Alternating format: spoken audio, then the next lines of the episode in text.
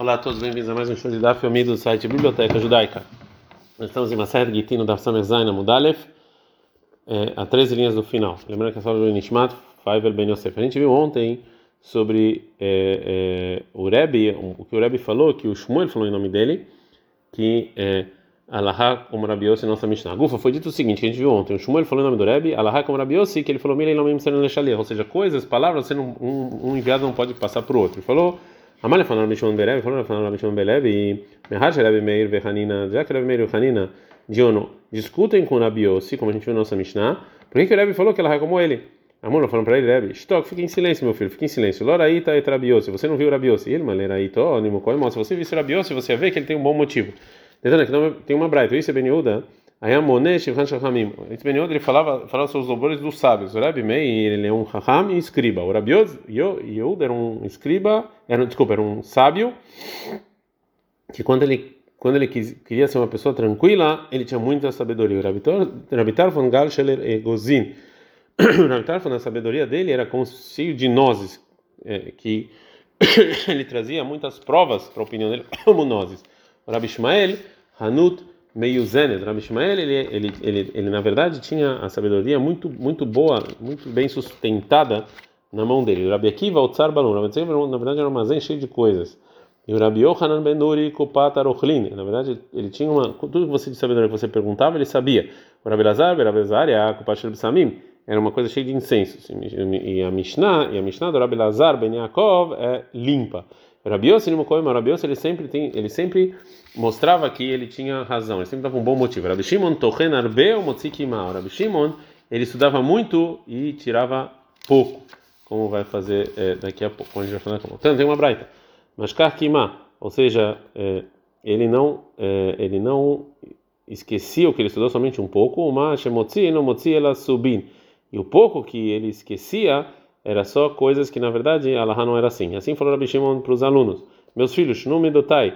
Aprende da minha Torá, Shemidotai, Trumot, Mitrumot, Midotav, Rabi Akiva, porque na verdade o que eu tenho é o melhor do melhor do melhor que eu peguei de Rabi Akiva.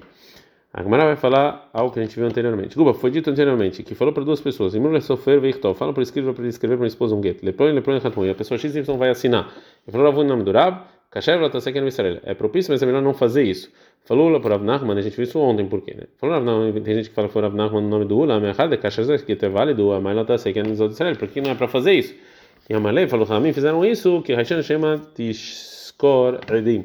A gente tem medo que talvez a mulher vai pagar para testemunhos, ou seja, para enviados, que vão mentir e vão mandar em nome do marido para o escriba e testemunhos para escrever e assinar o gueto da separação e dão para ela, né, para impedir algo assim. Ramin falaram que é melhor não fazer esse gueto sem que os testemunhos escutem do marido diretamente. O Mihaishina, realmente a gente tem medo disso, mas tem uma breta que fala de Nahatumi Malas Demekach. Tem uns testemunhos que estão assinados sobre um contrato de venda de um campo e também sobre o gueto da mulher. Lohash Ramin da Varazé.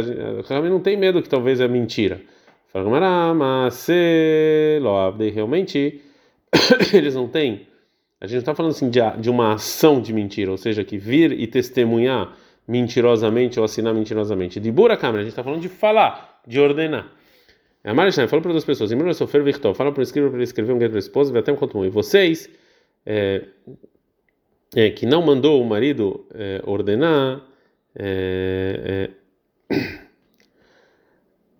e sim, vocês têm que assinar sobre esse gueto, e a gente não tem medo. Que através desse costume de fazer o gueto dessa maneira, a mulher vai pegar então um gueto falsificado, através disso que ela vai pagar outros enviados para mentir, falar que foi o marido que mandou, porque os testemunhos não assinam no gueto sem que realmente o marido mande. E Raul Risda, ele fala: Kasher velotase, esse gueto é válido, mas é melhor não fazer isso. E Rav Rahana pergunta: Kasher velotase, sim, é válido e pode fazer. Rav Nahman fala: Kasher velotase, Rav Nahman fala: tá válido, mas é melhor não fazer. E Rav Shesh fala: tá válido e faça. O Urabá fala: tá válido, é melhor não fazer. O Urabá fala: tá válido e pode fazer. A gente está andando Samer Zayna Mudalef, Veika de Afirleu. E tem gente que troca os nomes. A gente ensinou na Mishnah que falou para 10 que tu gueto, você escreve um gueto para minha esposa, um escreve e dois assinam. Se ele fala todos vocês têm que escrever, um escreve e todos assinam. E a Mishnah nos ensina que se o marido não falou todos, a intenção deles é que só um entre eles vai fazer o gueto. Mas se ele foi minucioso, que todos têm que fazer o gueto, teriam que fazer. Mas se eles falam todos, ele é minucioso, que todo mundo tem que fazer o gueto, como a gente falou. A Braita vai falar mais sobre isso. Então, Rabaná, são os rabinos. Se o marido falou para 10 pessoas que tu gueto e tu nishti, escreve o gueto para minha esposa, errado que eu tenho, valedei kulam. Ou seja, um escreve, cada um deles pode escrever para todos. Porque a intenção do marido não é que um deles faça um gueto, ele não se importa. Agora, kulhan, que todos vocês se escrever, errado que eu tenho, mamando kulam. Ou seja, cada um dos 10 pode escrever o gueto, mas ele precisa fazer isso na presença de todos. Se ele falou para 10, olhei o gueto, ele leva esse gueto para minha esposa, errado molei, valedei kulam. Ou seja, cada um deles pode levar. Todos vocês têm que levar, ou seja, cada um dos 10 pode levar, mas tem que fazer isso na presença de todos. Perguntaram o seguinte: se Maná Otan, se o marido nomeou eles, que ele foi adiante dessas pessoas, ele não falou todos vocês, e sim fala 1, 2, 3, foi contando. Mal, qual é a lei? Para o nome do Rav, Maná Inoke Kulhem. Se ele contar, não é como todos. Rabi Yohanan, em nome do Rabi Lazar de Roma, ele fala, se ele vai contando, é como se ele falasse todos vocês.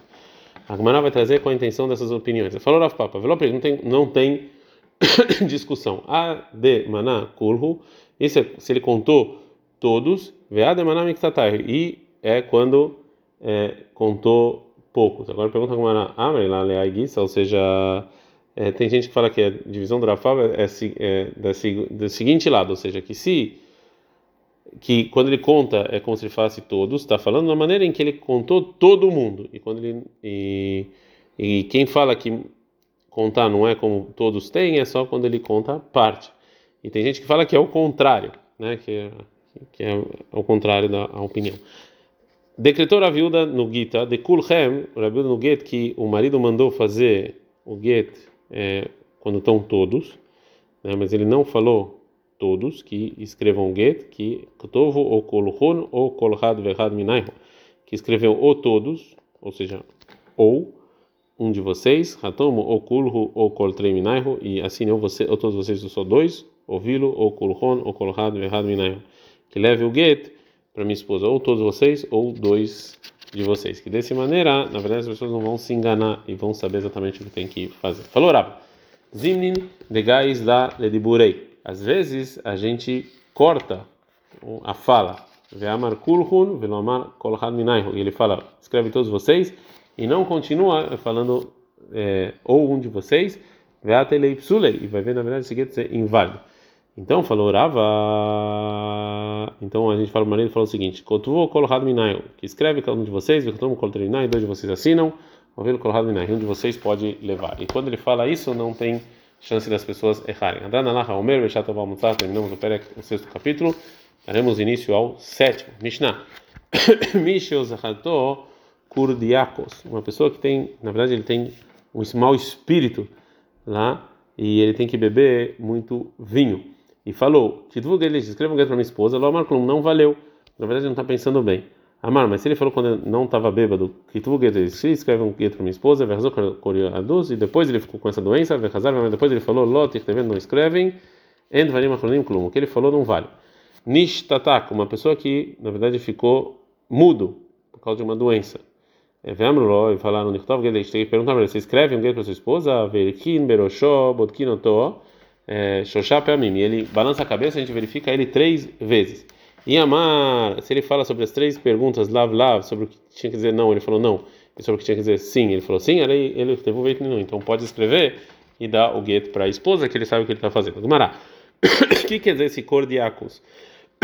Falou Shmuel,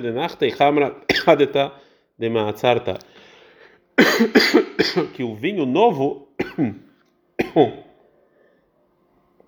que agora foi feito, que ele bebeu e ele viu as consequências, que ele não gostou. Fala com Manavelit, que então escreve na Mishnah, uma pessoa então que não consegue beber vinho novo. Por que ele usou essa palavra?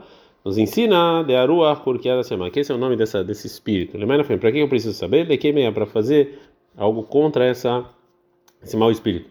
Mas eu tenho qual é a medicina contra isso? Bishra Sumka, é carne muito gordurosa que você faz ele sobre carvão e vinho com muita água. Falou Abai. Amra Liem, falou uma mãe, Leshim Shabbat Yoma. Se a pessoa foi pego com uma doença do sol, né, que é um tipo que eles tinham, Kusa de Maia, para cura é água. Batrei homem, mas se foi 2 dias, é tirar sangue. Se foi 3 dias, Bisra Sumka Vegumna Vehamra Marca, é carne não muito gordurosa sobre o carvão e vinho com muita água. Leshim Shatika, mas se foi muito tempo que ele, que esse sol fez mal para ele, leite tarnegula a ukamtei, que traz uma galinha preta, velikreistei vaerev, corta ela de cima para baixo e dos lados, veligal heile metziata derecha, e tira a barba, os pelos do rosto do doente, velotvei iluvei, e coloca essa galinha na cabeça dele, venan hilavei adesim demisra, e coloca lá até grudar, e aí ele entra na água até o pescoço, até ele cansar, e depois então ele vai de novo sair da água e vai se curar. Se não, que comam krishim, é um tipo de comida, e aí ele vai para a água até ele ficar cansado e depois ele vai subir e ficar bem. Leshim Shabisra assume que Yagumei Vehamra Marca. Se a pessoa então pegou uma doença por causa do sol com 3 dias, a cura é, como a gente falou, comer carne não muito gordurosa, feito no carvão e vinho com muita água. Letalga, mas se é por causa do resfriado, Bisra Shamina Agumrei Vehamra Haya, que ele come uma carne muito gordurosa, é feita no carvão e que tome vinho sem água. Rav Amram Hasida, que Ava Matzarin Lei Reish Galuta, quando os empregados da casa do chefe do exílio, Reish Galuta, eles causavam para ele sofrimento, já que ele era uma pessoa muito racid, muito exigente. Avo Megano Leu Atalga, eles obrigavam ele a dormir sobre neve. No dia seguinte, Amruleu, falaram esses empregados por Rav Amram Hasida, Maini Halei Lema Deleitulei, o que você quer comer? E Rav Amram falava para ele mesmo, Hane, essas pessoas, Kol de Amina Leu Mifa Rafa, e tudo que eu falo eles vão fazer o contrário. Então ele falou para eles, Bisra Sumka Vegumurei Vehamra Marca, eu quero uma carne não muito gordurosa, feita sobre carvão e um vinho com muita água. E ele falou isso porque ele sabia que eles vão trazer o contrário. E realmente, aí toleu in robisra jamina veagumre vehamra kai. Realmente trouxeram o contrário, uma carne muito gordurosa e vinho. Depois disso, precisou Rav Amram para se curar contra essa carne gordurosa e o vinho. Chamai alta, a esposa Rav Nahman, que era o chefe do tribunal, escutou, e a filha do chefe do exílio, do Reish Galuta, omeale leile bem masuta, e colocou ele na casa de banho,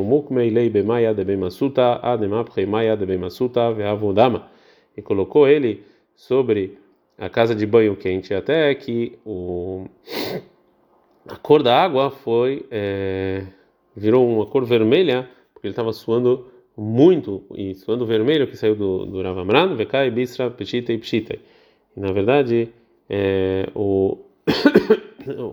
a pele dele foi ficando enrugada e redonda.